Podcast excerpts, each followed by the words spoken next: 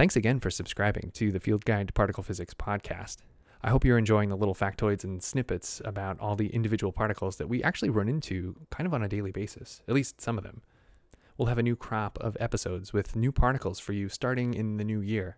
But in the meantime, I thought I'd share a bit of a story that really emphasizes the interplay between particle physics, humankind, and our industries and economy. We've called the series the Alpha Particle, and you can think of it as a preview to some of the particles that we'll introduce next year. I hope you enjoy it.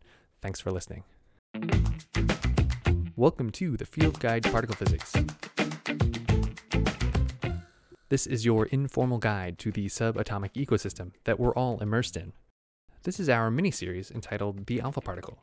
In it, we'll explore the relationship between the lightest noble gas, radioactivity, and quantum mechanics. In the process, we'll bring to life the story behind the particle, originally labeled only as alpha.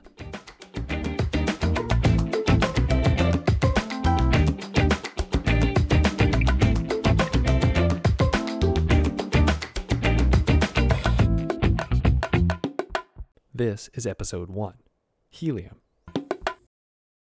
The story of helium and why it's in short supply is layered and worth telling in its own right. It brings together ideas from chemistry, technology, radioactivity, welding, rocket engineering, shipbuilding, geophysics, and quantum mechanics. Helium is a major player in the story of Alpha, and by the end of this miniseries, you'll be able to answer some questions like where does helium come from? How does quantum mechanics lead to the formation of helium? What is the relationship between helium and radioactivity? And what exactly does helium have to do with plate tectonics and the aurora? Put differently, these questions are literally asking what on earth does helium have to do with particle physics? But before we get to all that, I have a personal question for you. Do you remember your first experience with helium? When I was a small child, I remember being seriously confused by balloons. On TV and at the grocery store, they were all floating, tied down with ribbons, and yet all the balloons that we had at home were just kind of flat. Well, the resolution came one day in a pavilion near my elementary school. I saw someone filling balloons, and not from their lungs like we did, but from a giant metal canister, and all those balloons were floating. Hey, what's that? I asked the balloon guy. Helium, he said, to fill the balloons. Helium, I said to myself. Helium. It might seem like an obvious question for a child to ask, but it took me a long time to even wonder where helium comes from. That's the thing about modern life. So much of this stuff is just kind of there. Like carbonation for the Coke machine comes from those little CO2 tanks. Helium, as far as I knew or cared, just came on trucks in big tanks, like at a dive shop or something. For a long time, I just figured, well, you know, they probably pull it out of the air. But you see, that's the thing helium floats away. So, how exactly would you just pull it out of the air? Wouldn't all of the helium just kind of escape into space? Just to get us all on the same page, let's review some basic facts about helium. Helium is an element that has atomic number 2. That is, its nucleus has two protons, and because of that, the helium atom also has two electrons in orbit around them. As it turns out, the helium nucleus also has neutrons.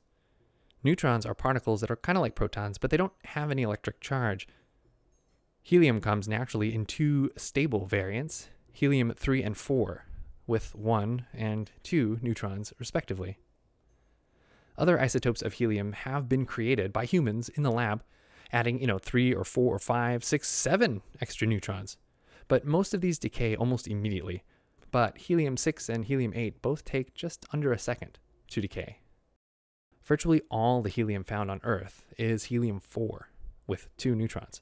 There's very, very little, but some helium 3. And because they're both stable, it suggests that they have a very different origin story for each of these two isotopes. Those stories really couldn't be more different. Helium 3 is formed in nuclear fusion reactions, you know, typically in stars helium 4 is formed? Well, that's the subject of this whole podcast. Because chemistry depends almost entirely on electrons, helium 3 and 4 share the same chemical properties. Helium is a gas at room temperature, and pressure and the density of that gas is actually pretty low. The air we breathe is 10 times more dense than helium gas, which accounts for that whole kind of breathe in some helium and sound like a chipmunk party trick. But as we'll see, being a gas with such low density comes with all kinds of other problems. Heavy things sink, light things rise. This is true in the water and in the air, or both. Ask any swimmer, air bubbles are constantly rising to the surface of the water. The same is true for gases. Our atmosphere is comprised mostly of nitrogen, oxygen, and argon gases. And as you can easily look up, they all have a similar density. And this is no accident. Helium and hydrogen gas are way less dense, and so they tend to float away. Anyone who's ever held a helium filled balloon has seen this in action.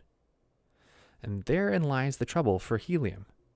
If it just rises above the air, if it just floats away, where do you go to find helium in the first place?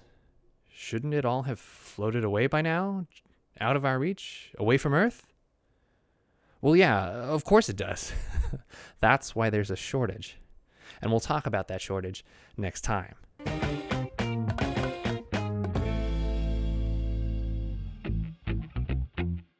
This has been an installment of the Field Guide to Particle Physics, a copyrighted production of the Pasayten Institute. Thank you so much for listening. For a full, free online copy of the Field Guide, please visit our website at pasayten.org or follow us on Instagram. We've got a lot of other resources for you there. At the Pasayten Institute, we're on a mission to build and share physics knowledge without barriers. Come learn with us.